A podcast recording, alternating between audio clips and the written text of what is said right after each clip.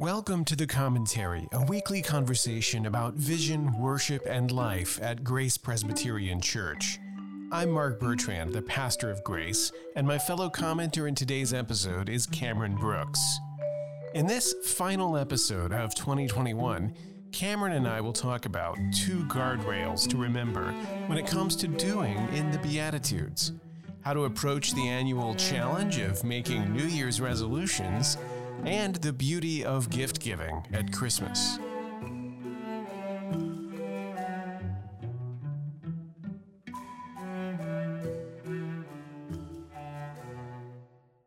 Well, Pastor Mark, lately we've been moving through the Beatitudes on Sunday mornings, and I've really been enjoying how you're handling the Beatitudes because I I feel like over the years I've I've heard so many different interpretations of this sermon of Jesus. And it can be really easy to get them wrong, I guess. And you've been careful to to make the proper distinctions along the way and to help us see that the Beatitudes aren't first and foremost about like rules or laws, something that we're supposed to do. That it's more about what Jesus is giving to his disciples in this moment, how he's describing the kingdom and a state of blessedness which we receive from God and his kingdom. You said two things in particular this last Sunday, though, that I wanted to unpack a little bit more. Because we did get to this point in the Beatitudes where you said, we're going to talk a little bit about doing now. Jesus seems to be suggesting to his disciples and to us that this is how you're supposed to act as you live in the kingdom. And you gave us a couple guidelines, though, some guardrails to start out. And if I remember rightly, they were the first one was that all all of our doing, all of our works should rest in the finished work of Christ. And on the other hand, all of our doing should be directed at others, should be focused on our neighbor.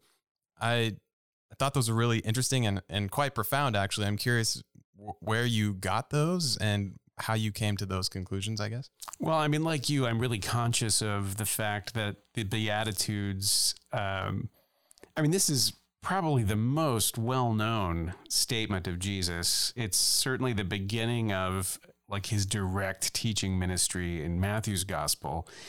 And it is so easy to get this stuff wrong. And so I'm conscious of that and and and really trying not to get it wrong, or at least to to get as little of it uh, wrong as I can. And so, I I realize that when we hear the Beatitudes, it's easy to jump directly to doing. You know, to, to have almost like a moralistic interpretation where it sounds like Jesus is telling us, here's the stuff you need to do in order to be blessed or happy. And in fact, Jesus is almost doing the opposite. I mean, he's not saying, here's what you need to do. He's saying, you know, you are receiving the kingdom and here's what you're like. You know, that, that the kind of people who find themselves receiving the kingdom have certain things in common. And we, you know, if we were summing it all up, we could say what they have in common is like an, an utter dependence upon God, like a sense that they do not have within themselves any merit or resource to rely on. And so they have to rely on God. And so naturally, the analogy that Jesus uses, the metaphor, is comparing that spiritual state to people in the physical world who experience that kind of dependence. Yeah, uh, poverty. The, yeah, the poor, the needy, the grieving. All of those conditions are meant to illuminate for us the spiritual state that um, I don't want to say that we should aspire to, but the spiritual state where the good news of the kingdom really rings out.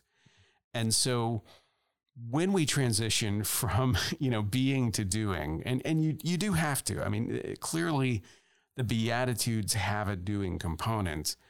I wanted to be sure that we were being careful not to say, okay, we, we've gotten all of that out of the way. And now we can get to the main point, which is here's what you should do. And so the guardrails, I think, just help remind us that although we're talking about doing, all of our doing is based on what Christ has already done. You know, our doing is based on his done. And it's a, obedience that flows from gratitude for what Christ has done. Because again, the kingdom that Jesus is talking about isn't a kingdom you can earn. Like there's nothing you can do to get this kingdom. This is a kingdom that can only be received as a gift. And so we're not trying to, you know, do mercy so that we can receive mercy in some sort of quid pro quo, but rather having been forgiven, we are called to forgive. And it, it the relationship is more like that. So that covers not just the idea that our action flows from Christ's action, but also that what we do should have a certain orientation, that everything on that list, including the stuff that seems internal, when you reflect on it, actually has this external component. And that's what I was calling uh, doing toward others, which you might think of as, you know, the golden rule do unto others. But I, I, say doing toward others because I want to speak more towards what we might call like a fundamental orientation of your actions. Like in what you do, you are thinking about the needs of others, or you are taking on the affliction of others. As Calvin says in, in the quote that I mentioned, uh, people who show mercy to others are people who are willing to assume the cares of others and, and, and put on their afflictions almost like clothing and, and wear that themselves. You know, I make your suffering my suffering and take it that seriously. And so there's just a, a need for us, I think, to recognize that although Jesus is speaking about spiritual realities, fundamentally, those spiritual works are directed towards other people. We serve Him by serving our fellow human beings. Yeah, those were those are really helpful guidelines, and they they honestly just reminded me of, of when Jesus talks about the greatest commandment. When he's asked what is the greatest commandment, and he says, you know, love the Lord your God with all all of your life, and love your neighbor as yourself. And it seems to me that if we were to completely rest in the finished work of Christ and act out of a gratitude for that, that is a form of loving and worshiping God. You know, when you're when you're trusting in Him and His promises, and then this loving this or this directed action toward others is a kind of loving towards others too. So, and yeah, what, you know, I think for people who are hearing this, uh, if if you're familiar with the Bible, you'll know this already. But but uh, some people you've heard that phrase, you know, love God and love your neighbor, and you may not realize that in its context, that is a summary of the law. Uh-huh. You know, the, that answer is given when the question is, you know, basically, give me the law of God in a nutshell. And so, ironically, it's not a New Testament answer, it's an Old Testament answer. It's in the Old Testament that we find that the, the sum of all of our uh, obligation is is to love God with our whole being and to love our neighbors as ourselves. And so I think that it's it's good to know that everything that the Bible commands is like a, a, a detail or a sub point under the heading of either loving God or or loving one another and is meant to be loving. So so even when you're dealing with aspects of the law of God that you you don't understand and you're like I, I don't even get why this is important it's going to fall under one of those two headings it's it's a way to love and serve God or a way to love and serve one another well it's the end of the year this is the last episode of the year for the commentary and this kind of relates to to New Year's resolutions. And are, are you a, a resolution type person? I not a keeping resolutions kind of person, yeah. but sometimes a making resolutions sure. kind of person against my better judgment. Right. Yeah. Yeah. Me, me too. I, I used to be vehemently against them, but in recent years, I've come to see some, some value in setting goals, trajectories for the year, you know, but I, I think there's this tendency, at least in America, for New Year's resolutions to be very me focused and centered on kind of self improvement or self individual goals. But I think that these guidelines could maybe help us if we are going to be resolution type people to reconsider what we want say 2022 to look like? Yeah. And certainly as Christians, we we should want the year to look, you know, in all of our doing, we should want to be resting and trusting in Christ and orienting our lives more towards others rather towards building myself up or my own kingdom. Yeah, I, I'll never forget years ago, I was listening to an audiobook of Samuel Pepys' diary. Obviously, an abridgment. Uh, Kenneth Branagh read it, and it is actually fascinating. But uh, this was a 17th century diarist, and every time his diary got to the end of the year, he would do this interesting thing where he kind of did a, a, a summary, uh, an accounting of how the past year had gone he would uh, add up, you know, how much money he had versus how much he had at the beginning of the year and kind of weigh all this stuff. And I found it fascinating that for him, the reckoning was retrospective. Like it was looking back on the year mm. that had passed and kind of seeing how that had gone. Whereas for us, it's sort of like, um, you know, it's the beginning of the year. What, what, what new thing am I going to do this year? And you're right that, that oftentimes, it centers on self improvement or self development. And it would be interesting to see what would happen if we flipped that orientation a little bit and thought in terms of eh, like a, a commitment or a resolution to do for others, to, to make some sort of an impact on others in the year to come. I think that would be a very you know Christ-like reorientation of of that typical thing. Even, you know, I think even as as devout Christians facing that idea of New Year's resolutions, oftentimes the resolutions we might come up with are, okay, well, I'm going to be better at reading my Bible. You know, I'm going to pray more. I'm going to be, you know, more disciplined at uh, giving. You know, I, I'm, I, I look over the past year and I, I only, you know, got up to 9% and this year i'm going to get to 11% uh-huh. or you know whatever it is uh, but really all of that is about myself, you know, and, and uh, how I can improve my standing spiritually. If we were to look around us at the needs that exist and ask ourselves how we might make an impact in those areas, I think that would be a profitable way to prepare for this year to come. And, and it reminds me of something else too, Cameron, that um, if we're going to start thinking about the people all around us, a good way to think about other people is to think of them in terms of family. At our Advent party, I made this point that Jesus on the cross does something fascinating when he sees his mother Mary, he sees John, the beloved disciple, and he says to Mary, you know, behold your son, and to John, behold your mother. And we're told that after that, John took Mary into his household, like as a member of his family. And it's a striking metaphor for the way that when we are in Christ and we enter into his church, people who were strangers before, who don't share a, family background, who have no blood connection, suddenly become family.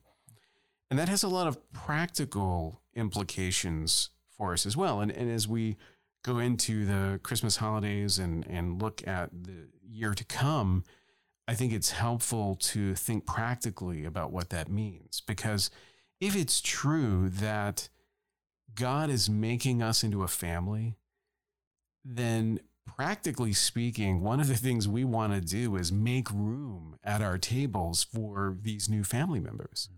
You know, we have to make room for this family to grow. That doesn't just mean that when uh, new people come to church, we should say hi to them and introduce ourselves. Uh, that's true, but but uh, fortunately, that's not something you know we struggle with a lot at Grace. But but one thing it means beyond that is making room in your life for people who weren't part of your life before, so that when people enter into the life of the church, they're also entering into the lives of the people who are already there, that we're making room for them in our lives. And and I think that's especially good during the Christmas season because don't you think Christmas is a time when like blood family has a tendency to close ranks? You know, for better or worse, yeah. you're going to be with family, family mm-hmm. at this time of the year and, and maybe it feels like there's there's not room for people who who aren't part of that Yeah, you know, I do feel that. And and it's it's kind of a tension because I certainly love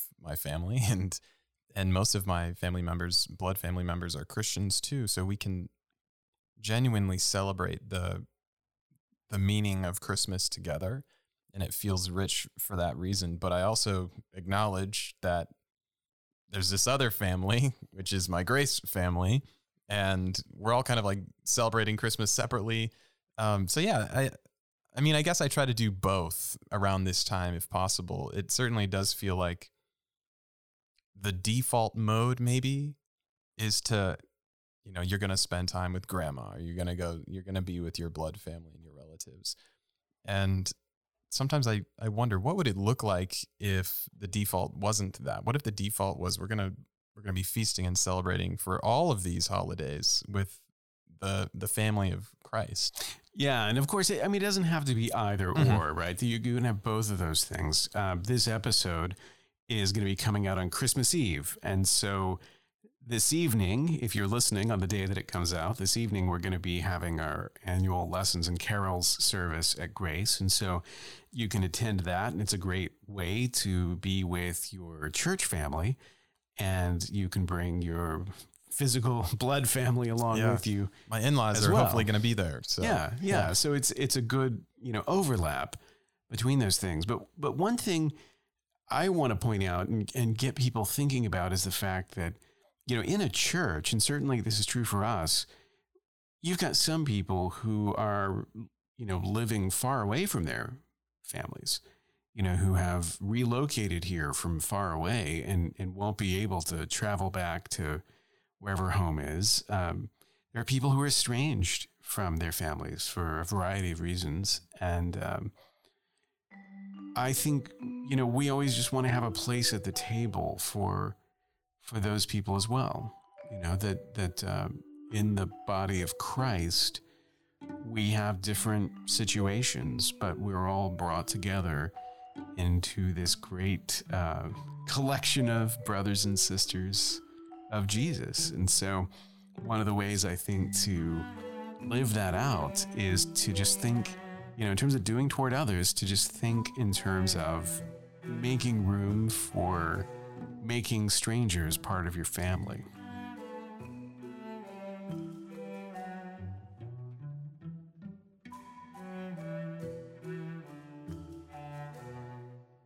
Since we are talking about Christmas, I just want to bring up uh, one more thing, uh, which is gift giving. I know that it is fashionable for pastors to lament the fact that Christmas has become so commercialized, so consumeristic, and that instead of celebrating the reason for the season, we're just really fixated on the idea of getting stuff. And I'm no exception. I mean, those things definitely do uh, trouble me as well. However, in that cultural commentary, I don't want to lose sight of the fact that there is something really important about the idea of gift giving. It is central to the gospel of Jesus Christ. And so rather than trying to turn the tide and say, hey, we're, we're doing Christmas all wrong, we, we need to change everything, I think I just want to suggest maybe we could look at the significance of all this gift giving a little bit differently. Right? That there's something really gracious and and wonderful about the way that God gives gifts to us. You know, obviously salvation in Jesus Christ is a, is a free gift, something that is given to us. We don't earn it, we don't deserve it. And it is the quintessential gift that is only received and never earned. But really, everything that God does in his relationship as creator to his creation is a kind of gift. He gives us the beauty of the earth. He gives us the, the gift of ability, the gift of you know industry, the gift of like everything that we see around us is a gift from God, a good thing that He's given us despite our not having earned it. Mm-hmm. And so I think that there's a real reason to delight in gift giving and, and to be a delightful giver of gifts, especially during the Christmas season. Yeah, you know, I mean, speaking of cliches, to to call Jesus like the greatest gift of all, you know, the, the nativity is kind of like the top of the list, but but it's true, you know, there there of course it it is absolutely true that the birth of Christ to the world, Emmanuel, God with us, is the greatest gift of all, and and we can laugh at that, and it it, it certainly can become commonplace, but like you said, there's there's something to it that shouldn't be lost, and and I certainly think that the more I reflect on that and the more it sinks in, the more I want to give gifts, the more I want to be generous because when you have when you when you acknowledge, when you realize that you've been given something so great, you know, I mean, what else can you do but but give back and try to to bless other people. So yeah, I mean, I, I certainly agree. I was going to say one other thing. Oh, this gets back to how we started the conversation about the kingdom of God itself Mm-hmm. being a, a gift that we we don't bring on the kingdom we don't earn the kingdom certainly through our actions but that God gives the kingdom and and that too is a cause for rejoicing Yeah, I think that's that's also maybe the the big difference, right, between Jesus as gift giver and the sort of gift giving that we're accustomed to. Because, like, if you if you follow the logic of the song, we should all be concerned whether or not we we were good this past year. You know, if we were on the naughty list, if if we uh, misbehaved, then Santa will know, right? He knows if we've been naughty or nice, and and whether you know we've earned our presents so to speak and and that's the difference because as far as jesus is concerned we're all on the naughty list. And yet we receive this free gift of grace regardless. And so again i think there's there's a a, a reason to celebrate the fact that that despite everything that we've lost touch with and despite the way that that, that so much of the richness of the Christmas season is is filtered out in the way that we do Christmas commercially these days. There is still something there that's that's preserved. Some some aspect of the exuberance of grace is preserved, and I think that's something good, and definitely something that that rather than as Christians kind of standing on the sidelines and and being critical, I just want to celebrate this season and be joyous and rejoice at all of the gifts that God has given us, in particular the gift of His Son, Jesus Christ.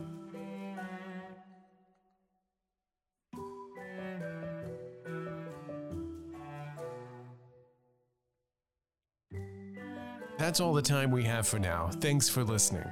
This is our final episode of 2021, but the commentary will be back in mid January. Until then, if you've enjoyed the commentary, you can rate us on your favorite podcast app and share episodes with your friends on social media.